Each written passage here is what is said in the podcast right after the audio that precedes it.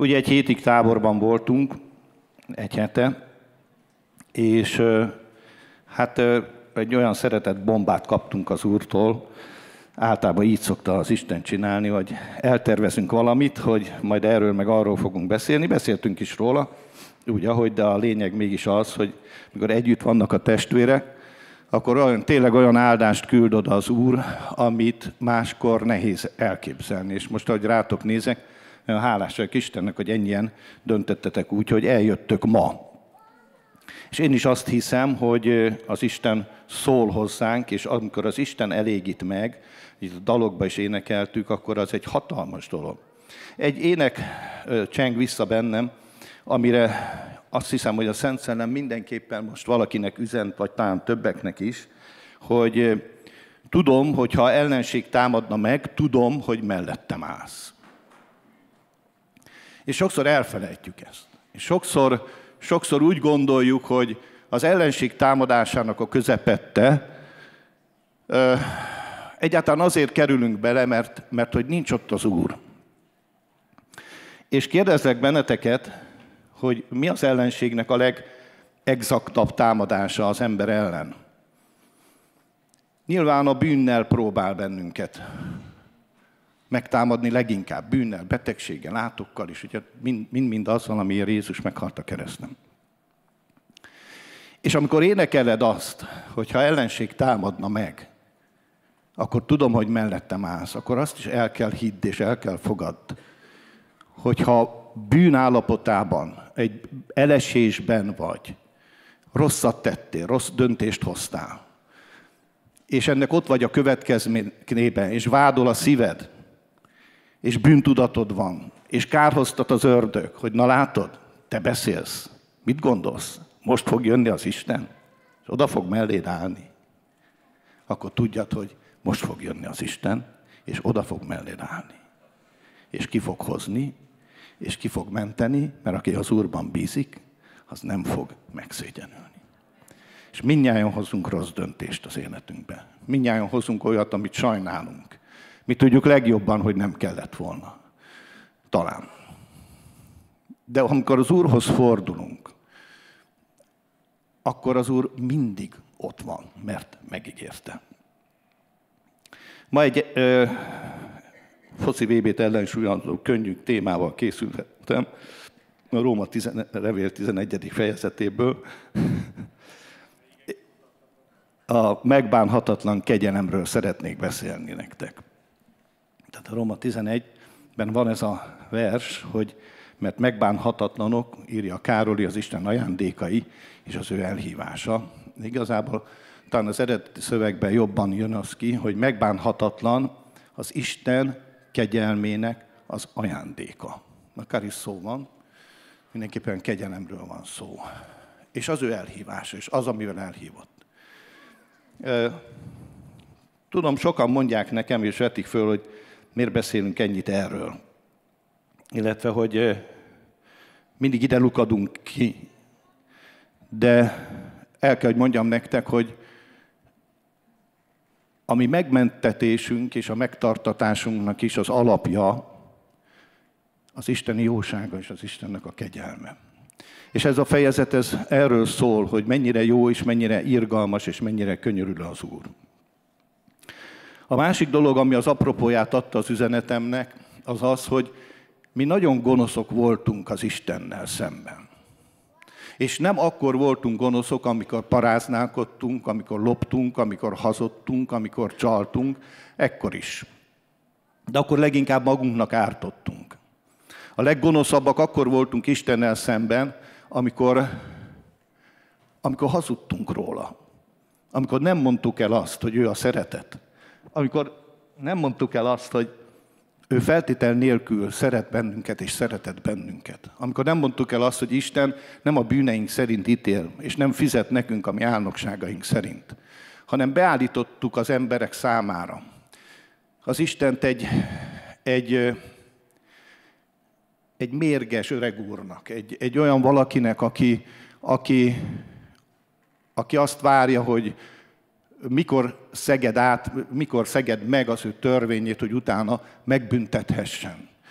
A kereszténység teljesen torz istenképet festett föl a világ előtt, és ez, ez gonoszság volt.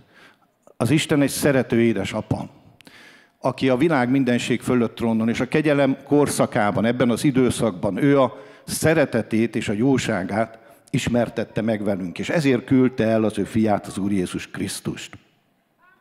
És nekünk ebből meg kell térnünk, és el kell fogadnunk a saját életünkre nézve is, és el kell fogadjuk az embertársainkra nézve is, hogy Isten szerette a világot. És annyira szerette, hogy a legnagyobb áldozatot képes volt ezért meghozni. Olyan áldozatot hozott meg, ami semmilyen értékkel nem fejezhető ki. És minden embernek az értékét az határozza meg, hogy milyen árat adnak érte, illetve mindennek ez az értéke, amit érte adnak egy teleknek, egy háznak és bárminek. És Isten annyira szeretett bennünket, hogy ő a legdrágább árat fizette ki. Hajlandó volt belemenni ebben a dologban, hogy aki hisz ő benne, az el ne vesszen, hanem örök élete legyen.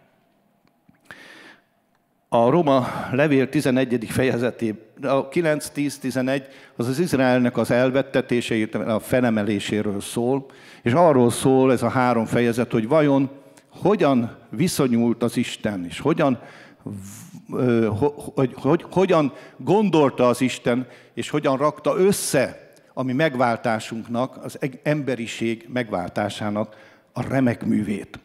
És én most csak a végéből szeretnék elindulni, aztán megyünk visszafelé.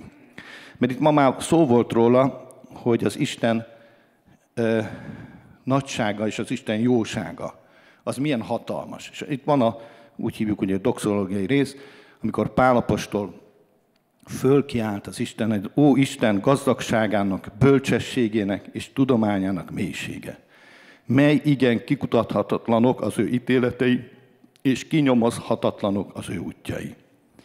Kicsoda ismerte meg az Úr értelmét? Kicsoda volt neki tanácsosa? Avagy kicsoda adott előbb neki, hogy annak visszafizesse azt?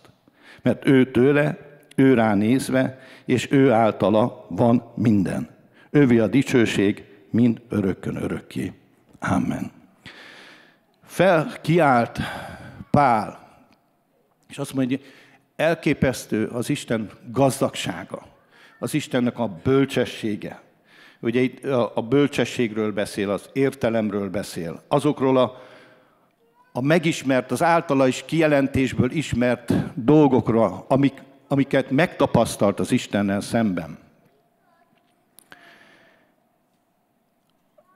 És elgondolkoztam rajta, hogy milyen lehet az, milyen lehet az, amikor azt mondta Pál, hogy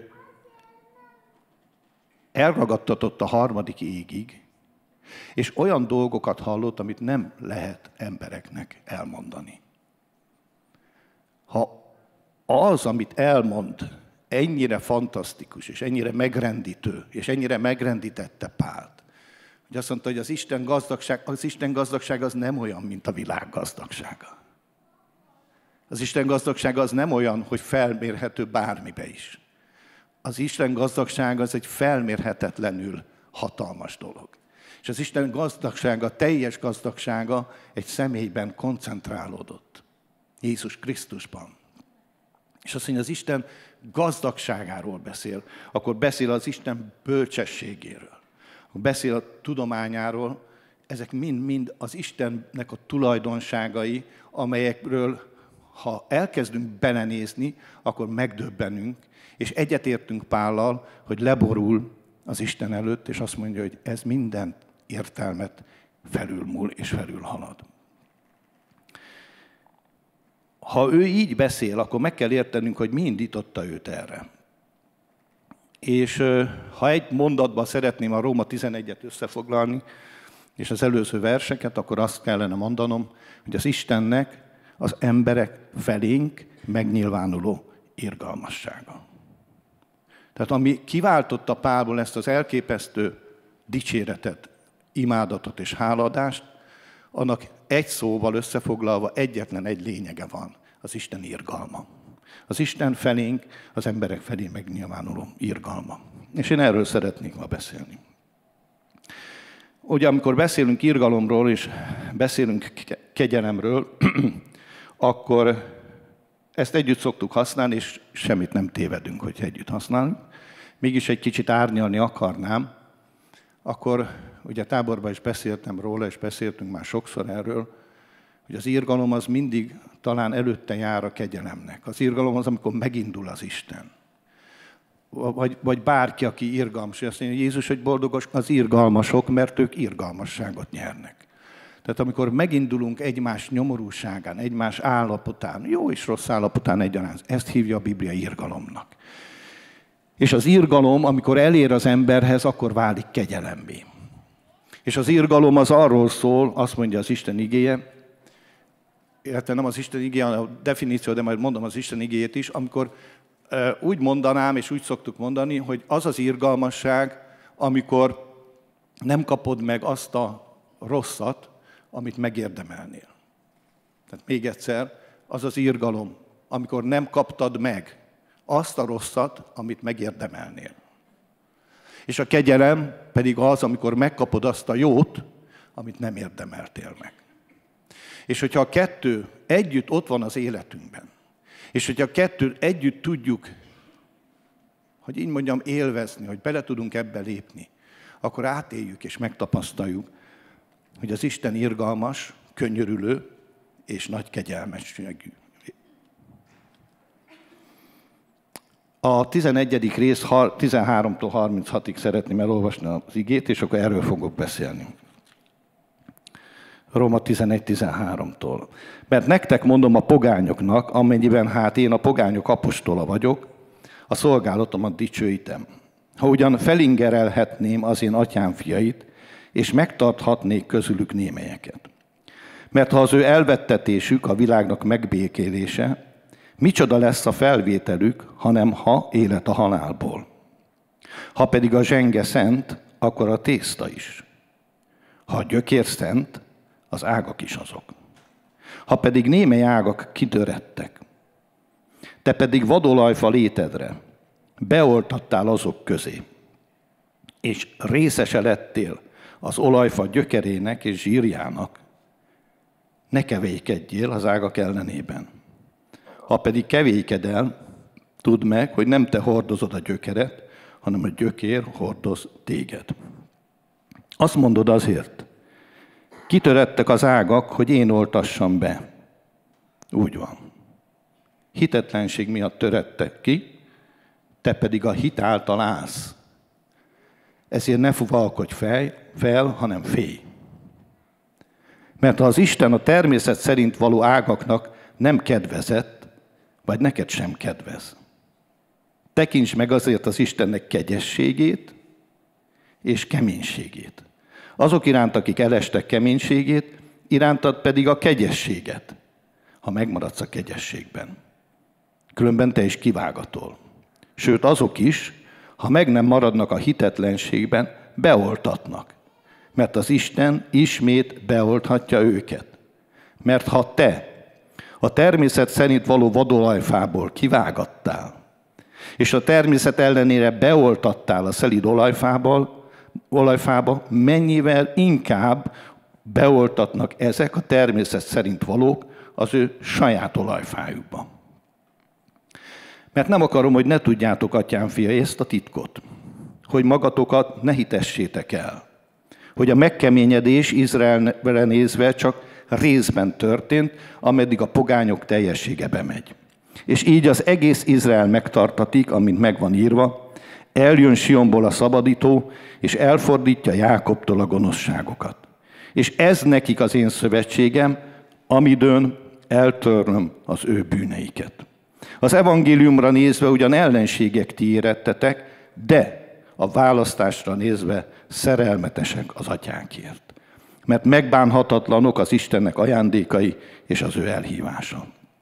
Mert miképpen ti egykor engedetlenkedtetek az Istennek, most pedig írgalmasságot nyertetek az ő engedetlenségük miatt, azonképpen ők is most engedetlenkedtek, hogy a ti irgalmasságba jutásotok folytán ők is irgalmasságot nyerjenek.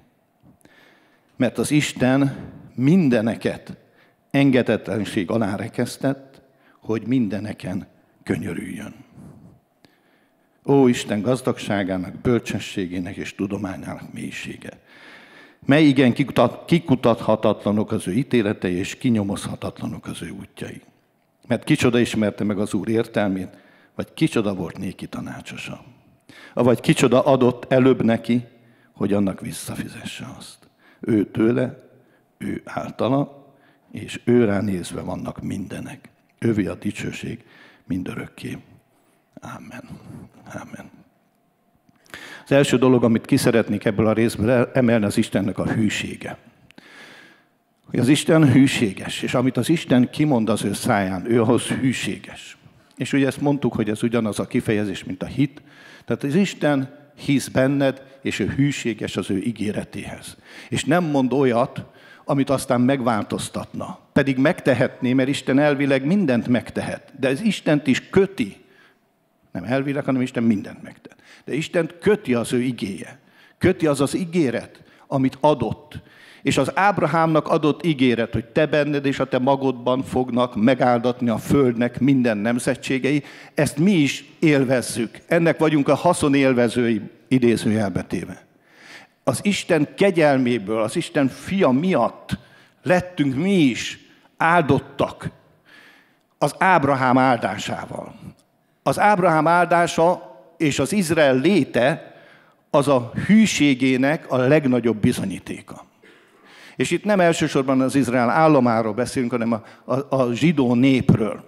És ezért egy óriási dolog az, hogyha ránézel az igére, és megnézzük az Isten ígéreteit, és megnézzük az Isten népét, a, a, a zsidóságot, akkor meg tudjuk mondani, el tudjuk mondani azt, hogy Isten hűséges.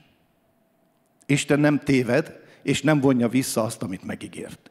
És az egyháznak óriási erőt ad az, hogy megtapasztalhatja, megláthatja, átélheti az Istennek az Izrael iránti hűségét, és megtartó kegyelmét, irgalmasságát. Most egy olyan történelmi, vagy mondjuk így üdvtörténeti korszakban vagyunk, amikor egy egészen más területről közelíti meg a Biblia ezt az egész kérdést, és erről akarok beszélni. Mi az a munka, amit Isten végez, végzett és végez az emberiség megmentése érdekében? Mi az a tevékenység, amit itt leír Pálapostól? Mi az, amire ő ennyire rácsodálkozik, hogy Istennek ez a bölcsessége?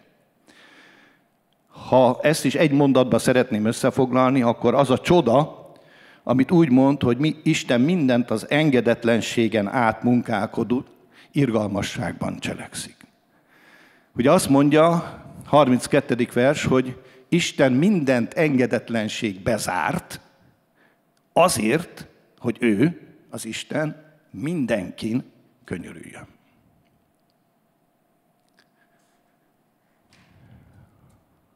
Isten a mi engedetlenségünket, a mi lázadásunkat használta föl arra, hogy megkönyörüljön rajtunk. Teljesen úgy, mint a rossz gyerek. Az a rossz gyerek, amiknek ha ha mondasz valamit, azért is az ellenkezőjét csinálja, és akkor mondod az ellenkezőjét, akkor megcsinálja a jót.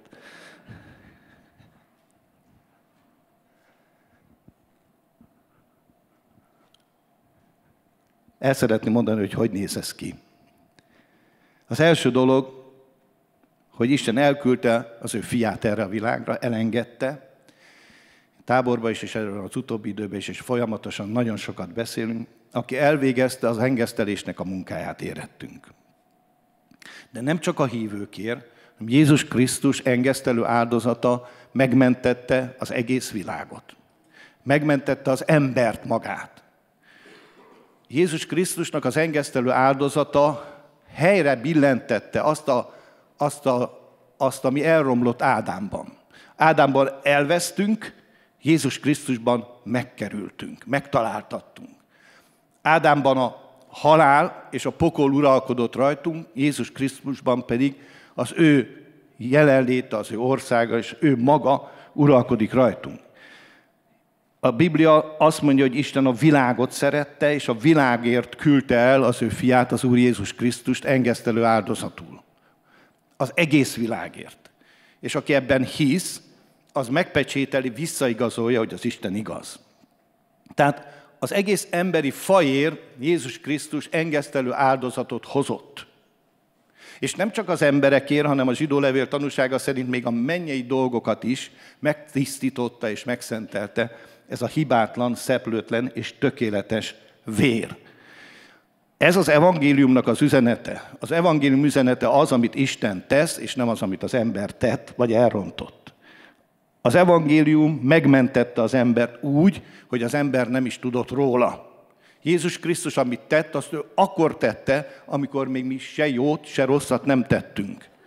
És ez az áldozat, ami ő hozott érted és értem, ez egy örök, visszafordíthatatlan áldozat. Azért fontos ezt tudnod, mert Jézus újra nem fog meghalni. Ezt 2000 évvel ezelőtt megtette. És mivel megtette 2000 évvel ezelőtt, ezért az Isten megbékélt a világgal. És ő, aki bűnt nem ismert, bűnné tette érted, és én értem, hogy mi ezután az Isten igazsága legyünk ő benne. Tehát fogta Jézus Krisztusra, rátette a mi bűneinket, és ezért bűnné tette az Atya Jézus Krisztust, azért, hogy az a igazság, ami Jézus Krisztusban volt, az a megigazulás, az pedig a miénké legyen ő általa. Ezért meg vagyunk igazulva. Békességünk van Istennel. Nincs ellened semmi kárhoztató ítélet. Minden, ami ilyet sugal, az az ördög hazugsága. És Isten fiaként, és megmentett, újjászületett emberként jogod van, teljes jogod és teljes biztonsággal állj ellene ennek a hazugságnak. Akármilyen formában is jön. És ne engedd, hogy kizökkentsen abból az erősségből, amelybe Isten belehelyezett és beletett bennünket. Tehát elküldte a fiát, aki elvégezte a megváltás munkáját, Jézus tökéletes munkát végzett. A következő dolog, hogy Jézus Krisztus feltámadása után elküldte az Atya a Szent Szellemet. És a Szent Szellem tesz bizonyságot mindenről. Ő a pecsét, ő a bizonyság, ő az, aki a szívünkbe elpecsételi azt, amit Jézus Krisztus tett. És itt már van különbség a világ, a meg nem tért ember és a megtért hívő ember között. A meg nem tért embert is megváltotta az Isten. 2000 évvel ezelőtt minden embert megváltott az Isten. És nekünk ezt az evangéliumot kell elmondani az embereknek. Szörnyű hallani azt, amikor hívő emberek egy rövid beszédben is négyszer-ötször a pokollal fenyegetik az embereket.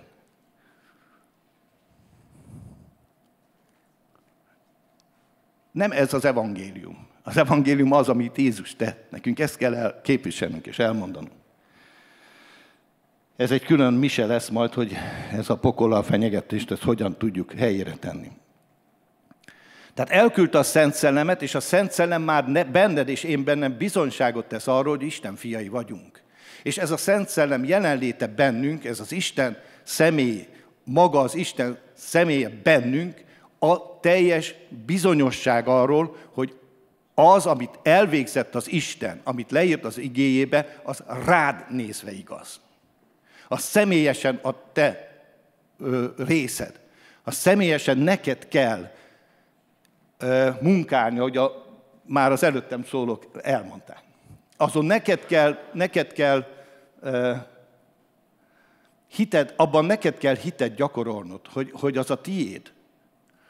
És ez egy nagyon kulcskérdés, ez, ez is talán egy másik alkalomnak a témája, hogy, hogy én például meg vagyok győződve, hogy egészen más az, amikor megérint az Isten, és más az, amikor munkálkodunk az Istenben. Ez a, a kettő dolog úgy függ össze, hogy először mindig az érintés van. Akárkit nézünk a Szentírásban, a hithőseit, mindig az első dolog az volt, hogy Isten megérintette. Az volt az első, hogy meghívta, az volt az első, hogy megszólította. És valamennyien, akik valaha átéltük az Istennel való közösséget, akkor onnan indulunk ki Talán ezt mondja a Biblia a jelenések könyvében az első szeretetnek. Azt az érintést, ami elért bennünket, és akkor úgy gondoltuk, úgy éreztük, úgy, úgy, úgy láttuk az egészet, hogy meg tudnánk ölelni az egész világot. És bizonyságot tudnánk tenni mindenkinek, és tettünk is.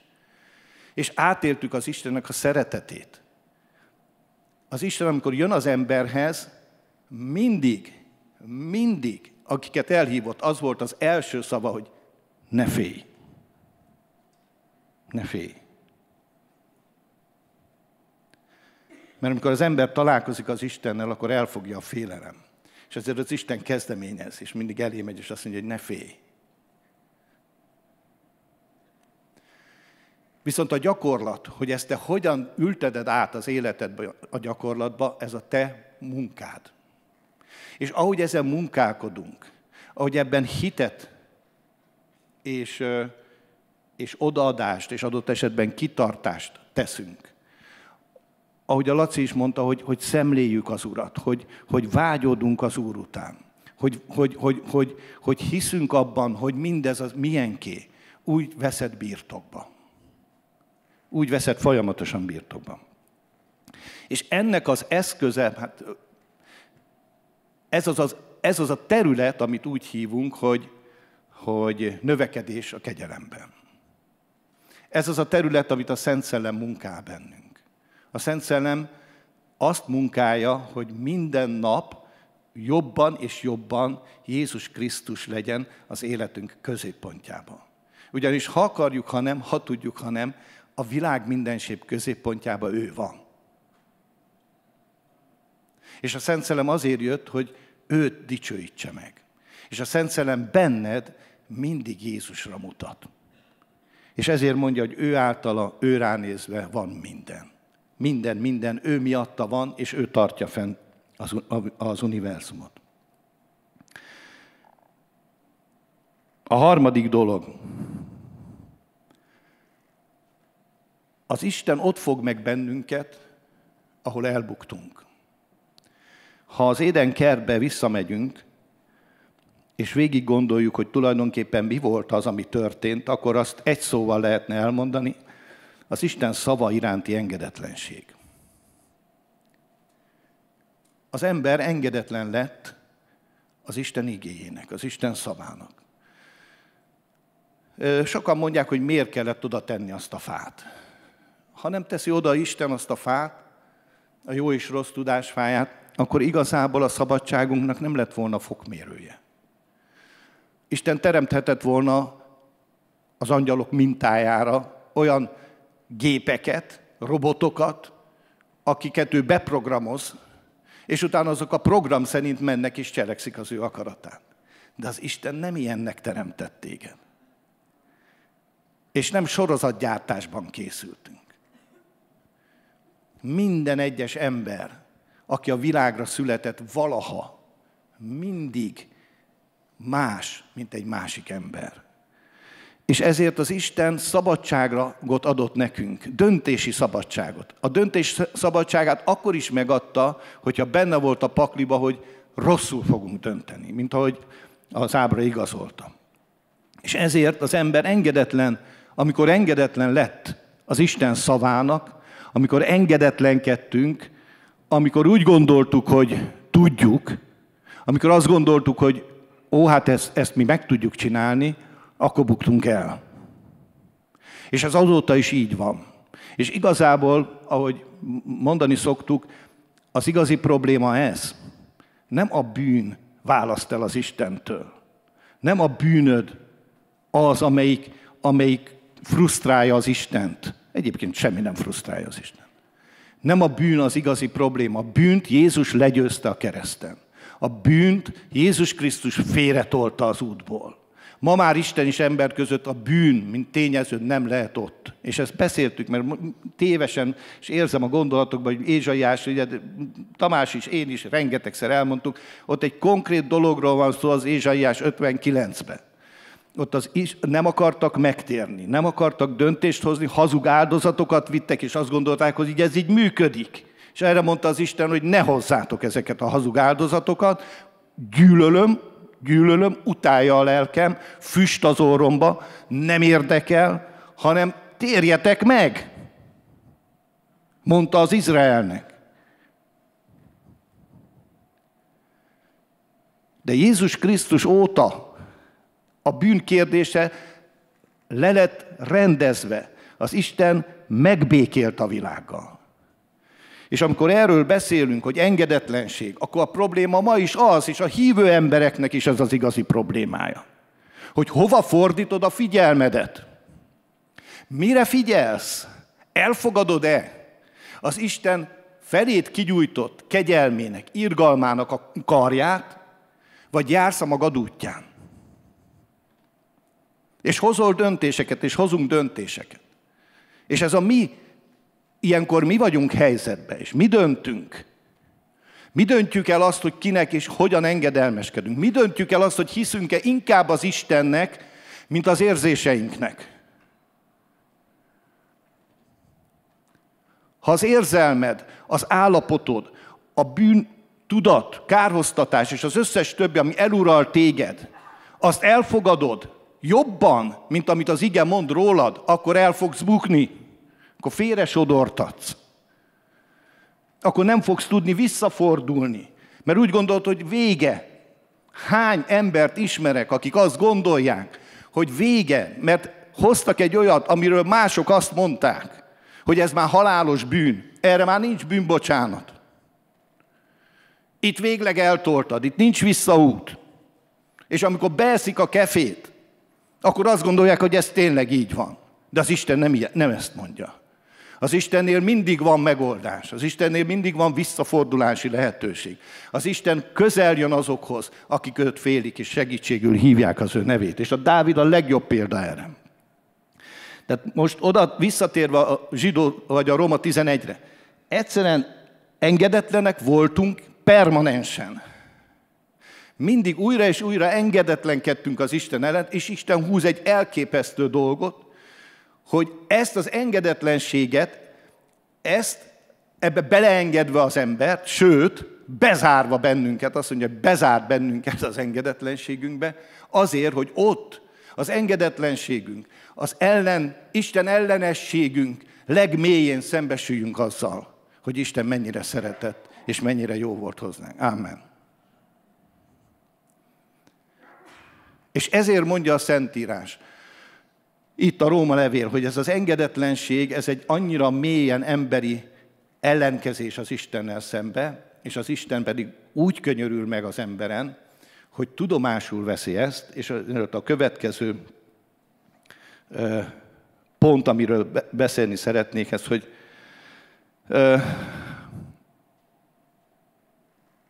ez a fa, amit itt olajfának mond a Biblia, amit nevezhetünk az életfának is, fogja és beleülteti ebbe az, a, a zsidóságot.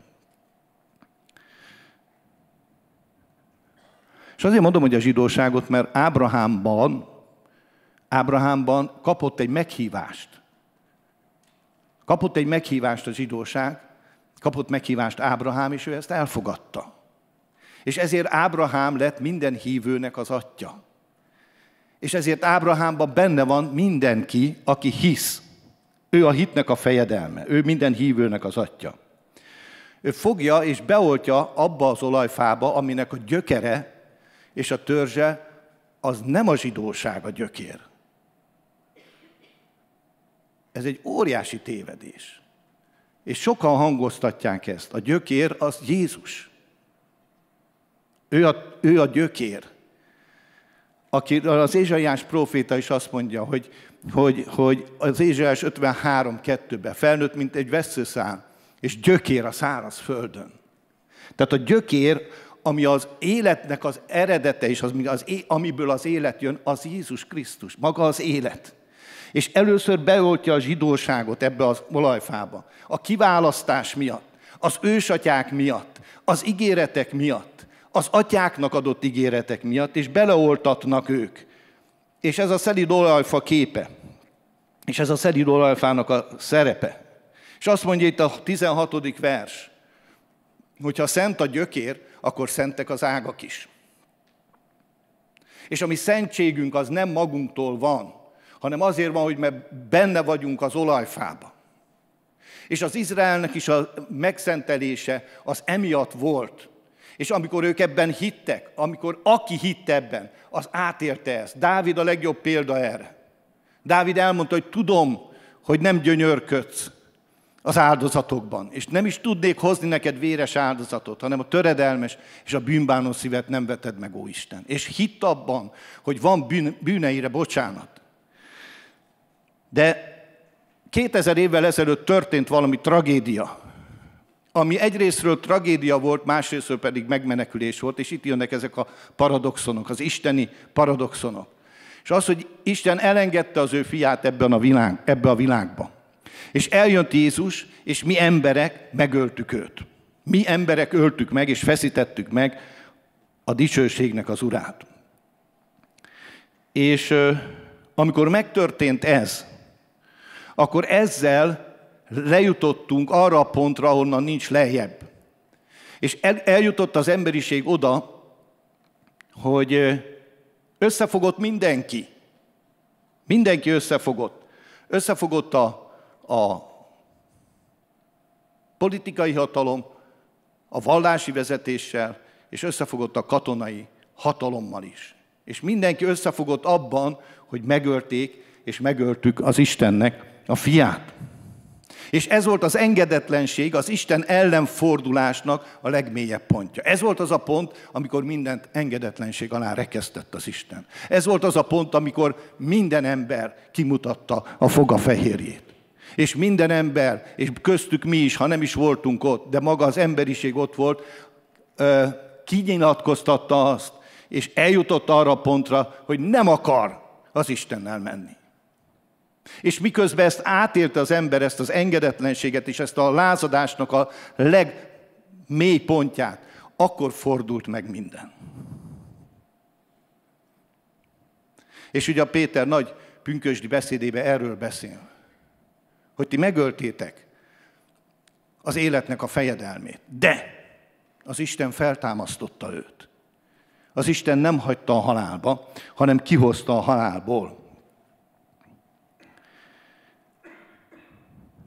Mi pogányok ezután kerültünk be a Szedid olajfába. És azt mondja a Biblia, hogy ott akkor volt egy nagy, nagy kivágás.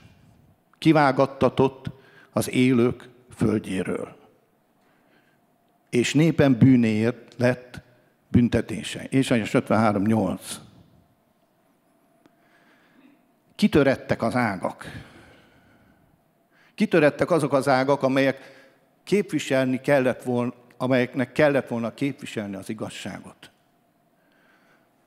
És ott minden ág kitöretett. Ott egy törzsök maradt csak. De ez az törzs, ez egy szent törzs volt. És a gyökerek éltek. Mert a gyökereket, amikor Jézus föltámasztotta a halálból az atya, akkor bizonyságot tett arról, hogy az életnek a fejedelme mindig is Jézus volt, és mindig is Jézus marad. És jön az Isten, és hoz egy új időszámítást. És ez a 2000 éve így van. És ez pedig az, hogy most már aki vissza lesz oltva, be lesz oltva ebbe az olajfába, az, aki be van oltva, az részesévé válik az olajfa teljes életének. Az olajfa minden áldásának. És hogyha a zsidóságra igaz az, hogy, hogy kitörettek a hitetlenség miatt, akkor meg kell értenünk azt, hogy tehát először is a világ, az emberiség lett visszaoltva ebbe a fába. Az emberiség. Ezt nagyon azért hangsúlyozom, mert tudom, hogy ennek az üzenetnek ez a botránköve. Mint hogy az egész zsidóságot Isten egy nemzetként tekintette. Úgy a világot is egy nemzetként tekinti az Isten. És azt mondja, hogy kitörettek az ágak, hogy te pogány létedre beoltassál. És az Isten, aki kitörte azokat, vagy engedte, hogy kitöressenek, az Isten oltotta ezt be. Az Isten beoltott bennünket, beoltotta az embert, és ez az ember iránti írgalomnak az, a legkézzelfoghatóbb és legelképesztőbb megnyilvánulása. Az, hogy belettünk oltva a szelíd olajfába. És részesei lehetnek az emberek is. Egy csomó áldásnak, ami azelőtt nem volt a részük, amik pogányként éltek. És azt mondja a Biblia, hogy Isten fölhozza a napját, megáldja az embereket, jót ad, nem különböztet meg az ő jóságában hívőt és nem hívőt. Egy szintig. Aztán egy szinten átfordul minden. És nyilván ez a következő. Tehát az, hogy minden emberre kiterjesztette Isten az ő irgalmát. Minden emberre kiterjesztette Isten az ő irgalmát. És ez az irgalom, ez most látható. És csak időkérdése, hogy mikor lesz ebből olyan szintű aratás, amit el sem tudunk ma talán képzelni. Amiről fogalmunk nincs, hogy amikor az Isten kegyelme és jósága megérinti ezeket az embereket, az emberiséget, a még nem hívő embereket is, hogy birtokba tudják venni azt az örökséget, amely az övéké. Az örökséget akkor adják, amikor te még nem is tudsz róla. Az örök hagyó tudja. Az örök hagyó tudja, hogy milyen örökséget készített a számodra. Te csak akkor tudsz, tudod, amikor elolvasod a végrendeletet, és be tudsz lépni ebbe az örökségbe. És a végrendelet az Istennek a kijelentett igazsága. És ebből a végrendeletből megtudhatjuk minnyáján, hogy az örökség részesei lettünk. És ha hiszünk ebben, akkor ezt birtokba tudjuk venni, és kamatoztatni tudjuk a saját életünkre nézve.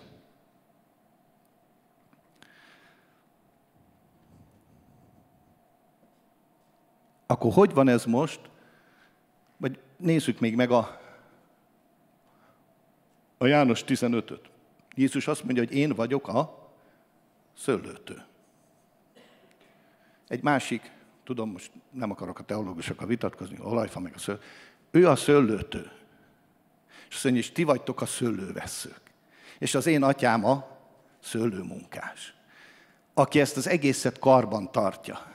És itt is azt mondja, hogy az atya volt az, aki beoltotta a pogányokat, beoltotta az embereket ebbe a szelíd olajfába, hogy részesévé váljanak az életének, az áldásának.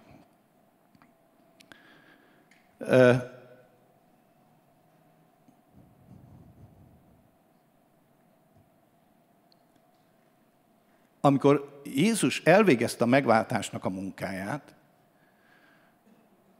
akkor azokra bízta ennek az elmondását, az evangélium hirdetését, akik a tanítványai voltak, az apostolokra. És ez a kivágott törzs akkor, és ő rajtuk keresztül elkezdett kihajtani. Ezek zsidó emberek voltak, mindenki zsidó ember volt, természetes szinten és elkezdett kihajtani, és ebbe a kihajtásba kapcsolódtak be utána zsidók és nem zsidók egyaránt. Az, ebbe lettek beoltva. Pál úgy mondja, hogy fölépítettetek profétáknak és apostoloknak az alapkövén, lévén a szegletkő Jézus Krisztus. Tehát az alap, a, a gyökérből, ami kinőtt, hajtás, azt mondja, jó, a fának van gyö, ö, reménysége, mert ki fog hajtani. Egyszerűen tudomásul kell venni, hogy kihajtott ez a fa. És ebbe a hajtásba lett beoltva zsidó és nem zsidó egyaránt. És az történetnek ebben a korszakában már éppen ezért nem számít, hogy zsidó vagy nem zsidó, tehát a nemzeti identitás, hanem az számít, hogy hisz valaki Jézus Krisztusban, vagy elutasítja őt. És elutasítani csak úgy tudod, és úgy tudjuk, hogyha tudjuk, hogy mit utasítunk el. Tudatos döntés szerint. És azt mondja a Biblia, hogy mi belettünk oltva, zsidók és nem zsidók, belettünk oltva ebbe az olajfába. És a mi hitünk határozza meg, hogy hogyan élünk ebben. Tehát hogy, hogyan, hogy, hogy mit, milyen gyümölcsöt teremsz. Az a te hited szerint dől el. Vagy azt jelenti, hogy azt mondja ugye az, hogy ők, ők is a hitetlenség miatt törettek ki, te pedig a hit által állsz. Tehát amikor hiszel, hiszel abban, hogy te benne vagy ebben az életben, hiszel abban, és elfogadod, akkor is benne vagy, ha nem hiszel benne, csak hogyha benne vagy, akkor elkezdesz jó gyümölcsöket teremni. És hogyha nem, ugye azt mondja a, a János 3, 16-tól 18-ig, hogy úgy szereti Isten a világot, hogy az ő egyszülött fiát adja, hogy aki hisz ő benne, ne vesszen el, hanem örök élete legyen. Mert nem azért küldte Isten az ő a fiát a világba, hogy kárhoztassa a világot, hanem megtartassék a világ ő általa. És a kárhoztatásnak az oka az nem a bűn, hanem a hitetlenség. És ezért a hit vagy hitetlenség dönti el az életünket, dönti el a gyümölcs termésünket. Az, hogy mit teszünk és mit nem teszünk, az a hitünk szerint dől el. És a te hitet határozza meg azt, hogy mit teszel és ki vagy igazából.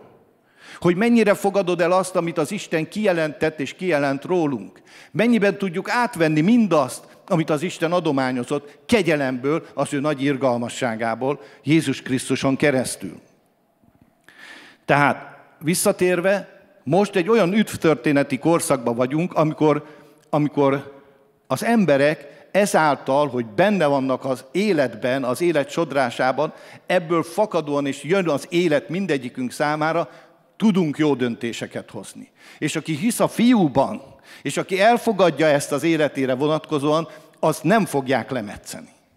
De aki nem hisz a fiúban, aki nem hit szerint közelíti meg az Istent, azt ki fogják törni. Az le fog metsződni erről az ágról, erről a hajtásról. Nem tudsz úgy lemetsződni, hogy nem vagy benne a, a hajtásba. Bele kellett, hogy ültessen. Kellett, hogy részesüljünk az életből. És hogyha ezzel nem termünk gyümölcsöt, akkor le leszünk metszve, mondja itt is, és mondja János evangéliumában is. Na, akkor tehát, mi a hitünk alapja? Az a hitünk alapja, hogy hiszünk az Isten irgalma miatt hozzánk megérkező kegyelembe, amit nem a mi cselekedeteink alapján kaptunk, hanem az ő Isten végtelen nagy szeretetéből. Ez kell, hogy minden kiindulásunk legyen. Hogy elhiszed az Isten irgalmát, vagyis azt, hogy Isten irgalomra jutott az ember felé. Az Izrael is így volt. Amikor Mózes mondja, hogy Uram, mutasd meg magad, akkor azt mondja, nem láthat ember engem úgy, hogy éljen. De el fogok menni, betakarlak, és kikiáltom az én nevemet. És az ő neve a következő volt, amit kikiáltott, hogy az Úr az Úr. Az Úr, aki irgalmas és könyörülő. Irgalmas és könyörülő az Úr, és késedelmes a haragra, és nagy kegyelmű, és nagy irgalmasságú. És az Isten, ha azt mondjuk, hogy Isten irgalmas, akkor tudomásul kell vennünk, és gondoljatok az irgalmas szamaritánus példázatára. Elénk tár Jézus egy olyan példát, amelyik arról szól, hogy van egy ember, és nem tudjuk, hogy miért és hogy, de elment azon az úton, és a rablók kezébe esett. Megverték, félholtra verték, kifosztották, és ott hagyták a vérében. És azt mondja Jézus, hogy ment arra egy vallásos ember, pap, lévita, és volt egy szamaritánus, aki megkönyörült rajta. És azt mondja, hogy ki volt az ő fele barátja? És nyilván tudják, és mindenki mondja, az, aki könyörült rajta. Ez egy gyönyörű történet. De kérdezem én tőletek, ha Jézus ezt elénk tárta ezt a példát, hogy mi is menjünk el, és enképpen cselekedjünk, akkor miért feltételeztük évezredeken keresztül, hogy az Isten nem így viszonyul hozzánk? az Isten sokkal inkább irgalmas szamaritánus, mint az a példázatban.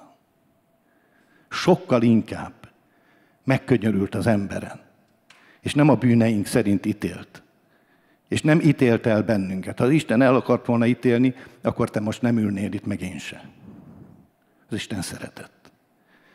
És amikor azt mondja, hogy könyörületességre indult miatta, az azt jelenti, hogy, hogy szánalmat, könyörületességet érzett iránta, és nem azt nézte, hogy miért került oda, mit csinált, mit nem csinált, hova tartozik, milyen etnikumhoz, stb. Tökre nem beszél róla a Biblia. Csak arról beszél, hogy bajban volt, segítségre szorult, és aki segített neki, na az volt az irgalmas ő felé. Ez egy szép történet. Tessék, hol van, vagy mi van? Most rúgják a másodikat a horvátok, mint hogy profitálni tetszen. Mennyi hetediket? Drágáim, az Isten sokkal, de sokkal könyörülőbb és irgalmasabb. És Isten hagyta, hogy az emberiség belemenjen a legnagyobb ellenkezésbe és a legnagyobb lázadásba. Sőt, azt mondja, hogy ő készítette el erre a terepet. Hogy ott akkor, 2000 éve összefogjon mindenki a lázadásba, és megöl, megölje az Isten fiát. Ezt megengedte az Isten. Azért, hogy ebből az ember számára a legnagyobb jót hozza ki. És ezért azt gondolni, hogy mindig csak a kiváltságosak, akik mi már értjük és tudjuk ezt, csak ezek járunk mi, értjük az Isten dolgát. Persze, jobban értjük, mint aki nem hisz. De értsd meg, hogy az Isten nem csak téged szeretett, a szomszédodat is szerette. És a barátodat is szereti. És az ellenségedet is szereti. És Jézus ő érte is meghalt. És ki kell, meg kell változtassuk a gondolkozásunkat az Istenről. Mert az Isten beoltotta az embert, hogy részese legyen egy olyan életnek, ami, ami, ami, ami, a, ami az, az, az, az, az Isten fiából gyökerezik. Ugye a folyóvíz mellé ültetett fa. Az Isten fiából gyökerezik akkor megkaptuk az esélyt. Megkaptuk az esélyt arra, hogy éljünk, vagy visszaéljünk ezzel.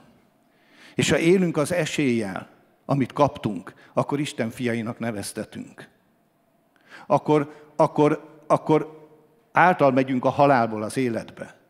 Akkor, akkor az az áldás, az az élet, az nekünk áldásul, életül, növekedésül, bővölködésül fog szolgálni. Az, aki ezzel nem él, annak pedig ítéletül fog szolgálni. És lesz egy pont, amikor ez meg fog jelenni. De a mi feladatunk nem ennek az eldöntése, hogy kinek és mikor és hol. A mi feladatunk az, hogy higgyünk abban, hogy Isten semmi olyan feltételt nem támasz felénk, amelyiket ő már eleve ne töltött volna be. És ezért Isten előbb szeretett, mint ahogy mi szerettünk volna. Isten előbb hitt benned, mint előtt, mielőtt te hittél volna ő benne. Isten azt mondja Jézus, hogy az én békémet adom nektek. Nem úgy kéri azt, hogy békülj meg az Istennel, hogy ne adott volna előtte békességet. Ha bármilyen a Szent Szellem gyümölcsére gondolsz, az összesre mindet megadta Jézus.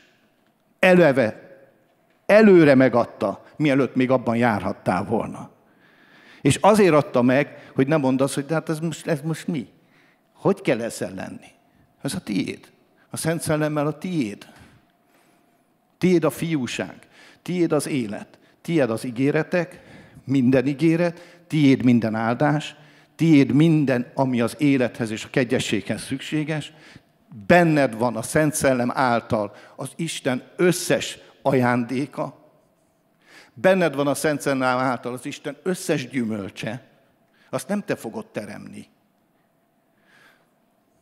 Vagy nem, helyesbitek, nem úgy fogod teremni, hogy magadtól, úgy, hogy benne maradsz a szőlőtőn, vagy benne maradsz a, a, az olajfába. És azt mondja, hogy részesei lettek az olajfa zsírjának, és az ő életének. És az az élet, ami az olajfából jön, a törzsből jön, az hoz neked életet. Nem az, amire te azt gondolod, hogy te majd megcsinálod. Pont az ellenkezője igaz. Az élet tőle jön. Azt mondja, hogy a szent, azt mondja, ha a szent a, gyökér, akkor szentek az ágak. Miért vagy szent? Mert olyan szépen élsz? Mert olyan sok jó dolgot csinálsz? Azért vagy szent? Mert megszenteled a szombatot? Vagy valami ünnepet? Azért vagy szent? Nem azért vagy szent. Mert szent a törzs. És azért szentek az ágak, akik a törzsben vannak.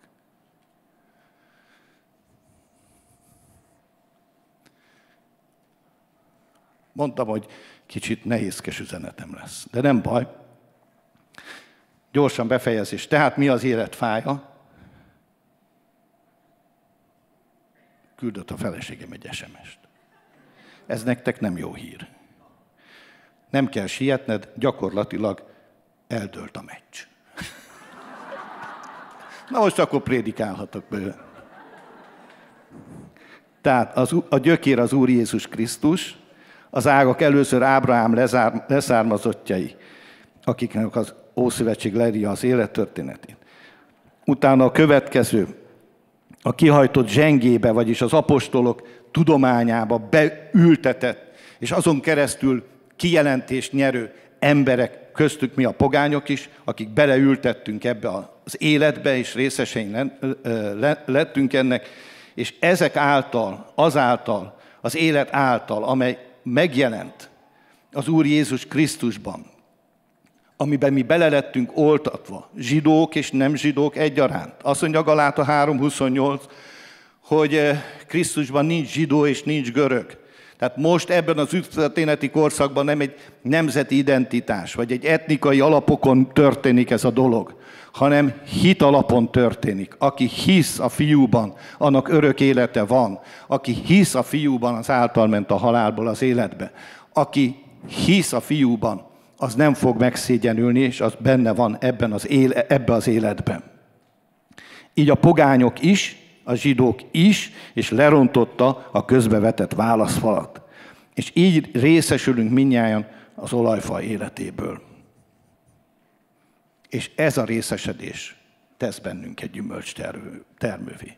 Itt még van egy gondolat, és tényleg ezzel bezárom, hogy azt mondja Pál, hogy fel fognak ingereltetni a zsidó testvéreink az egyház által. De milyen egyház által? Az egyháznak milyen tevékenysége által? Tudjátok, mi ingerli föl a zsidó testvéreinket? A rajtunk megnyilvánuló Isten írgalom és kegyelem. A szokásaink. Abban ők jobbak. Pedig mi is csináltunk épp eleget. Szokásokat, törvényeket, rendeket, szabályokat, így, meg úgy, ha ez igen, ha ez, ebbe ők jobbak. Ez őket nem fogja fölingerelni. Erre nem fognak megindulni, hogy hú, ez nekünk is kell. Azok a feszületek, azok nekünk is kellenek. Hú, azok nagyon izgalmasak. Kit érdekel? De azt, ha meglátják rajtad, és rajtam, azt az életet, ami az olajfából, a gyökeréből, az olajfa zsírjából jön, ami abból jön, hogy a folyóvíz elé vagy ültetve, az kell mindenkinek. Az mindenkinek kell. A szomszédodnak is kelleni fog. És ha nem a pokollal fenyegetjük őket, és nem hülye szektás dumákat nyomunk nekik, hanem az élő evangéliumot. És elmondjuk nekik, hogy az Isten szereti őket, és annyira szereti, hogy már 2000 évvel ezelőtt megbékélt velük, és semmi más nem kell tenni, csak ezt elfogadni és hálát adni, akkor lehet, hogy népszerűbbek leszünk. És nem azért, hogy népszerűbbek legyünk, hanem azért, hogy eljusson az igazi evangélium azokhoz, akiknek küldetett. Gondolkozzatok ezeken, emészgessétek. Örülök, hogy teljesen nem aludtatok el, csak félig. Hálás vagyok az Istennek. Nagyon hálás vagyok az Úrnak. Isten áldjon meg benneteket. Szeretném, ha felállnátok, és ha van valaki, aki szeretne kérni imát, és szeretné elfogadni ezt a fantasztikus Jézust, názáreti Jézust, azért szívesen imádkozok most. Mondjunk el közösen egy imát, és, és ebből az imával kijelentjük, hogy az, amiről beszéltem, az, amit az Isten elkészített a számunkra, az az elképesztő, a megváltásnak ez az elképesztő munkája, ami egyébként meg annyira nekem is, megmondom nektek őszintén, nagyon újszerű és nagyon, nagyon sok vívódás és, és egyéb közepette merik végig gondolni az embert, hogy ez a részese legyen annak, aki hisz a fiúban. Tehát kérlek, hogy mondjuk el egy mennyei atyám, az Úr Jézus nevében hálát adok neked, hogy én, aki távol voltam, aki nem voltam nép, közöm nem volt Istenhez, Jézus Krisztus által közelvalóvá lettem. Köszönöm, hogy beoltattam a szelíd olajfába. Köszönöm, hogy annak az élete és minden áldás az enyém. Úr Jézus, köszönöm neked, hogy te egyetlen egy áldozatoddal tökéletessé tettél, megszenteltél, és megáldottál engem. És most azok mondják elsősorban, akik még nem, hogy elfogadlak téged, mondjátok együtt, elfogadlak téged, Úr Jézus, személyes megváltomnak, Uramnak és Istenemnek. És kérlek, hogy költöz az én szívembe, bocsáss meg az én bűneimet, és hálát adok a megváltottságomért, az üdvösségemért, a bűnbocsánatomért, a te szeretetedért. Jézus Krisztus nevében imádkoztam. Amen. Amen. Atyám, hálát adok a te kegyelmességednek az igéért. Köszönöm a te írgalmadat. Uram, az, amikor te megindultál az emberen, és elengedted a fiút, hogy elvégezze a megváltásnak a művét, és kivásároltál bennünket, és megmentettél bennünket az ördögnek a hatalmából, amikor a legnagyobb áldozatot meghoztad, atyám, és te meghoztad Jézus, hogy a tulajdon életedet adtad értünk, akkor az akkor a nagy dolog volt számunkra, és annyira, annyira átérezzük azt, hogy mennyire szeretsz bennünket, és hogy mennyire nem vagy távol tőlünk, és hogy mennyire nem, nem nincs fal az Isten és az ember között, hanem megnyit az, az út. És Jézus, te lettél az út, te lettél az igazság, és te lettél az élet. És minden életnek te vagy a forrása. És minden áldásnak te vagy a forrása. És köszönöm, hogy nem csak a hívőket áldod meg, hanem a nem hívőket is. De köszönjük, hogy mi egy kiváltságos helyzetben lehetünk Isten fiaiként. Különös módon hihetünk azokban az értékekben, áldásokban, amelyeket készítettél a számunkra. Uram, add, hogy minél több ember, akik ma olyan lelkesedéssel nézik akár mondjuk a világbajnokságot, és fel vannak buzdulva egy, egy meccsen, hogy hagy jusson el az ő szülükbe, a szívükbe az Isten üzenetének a jó híre, hogy te megbékéltél a világgal, te megbékéltél az emberrel, te szereted az embert, te mindent megtettél, hogy megmentsd az embert. És ezzel helyreállítottad a magad részéről mindazt a kapcsolatunkba, amely akadályként ott volt, és azt félretoltad az útból. És én ezt köszönöm neked, atyám. Uram, aki ma itt volt, add Szent Szellem, hogy, hogy megértsük valamennyien a te jóságodnak, irgalmadnak, kegyelmednek, szeretetednek ezeket a mélységét, magasságát, hosszúságát, és így beteljünk az Isten szellemének a teljességével. Tiéd legyen minden dicsőség ezen a helyen. Jézus nevében. Amen.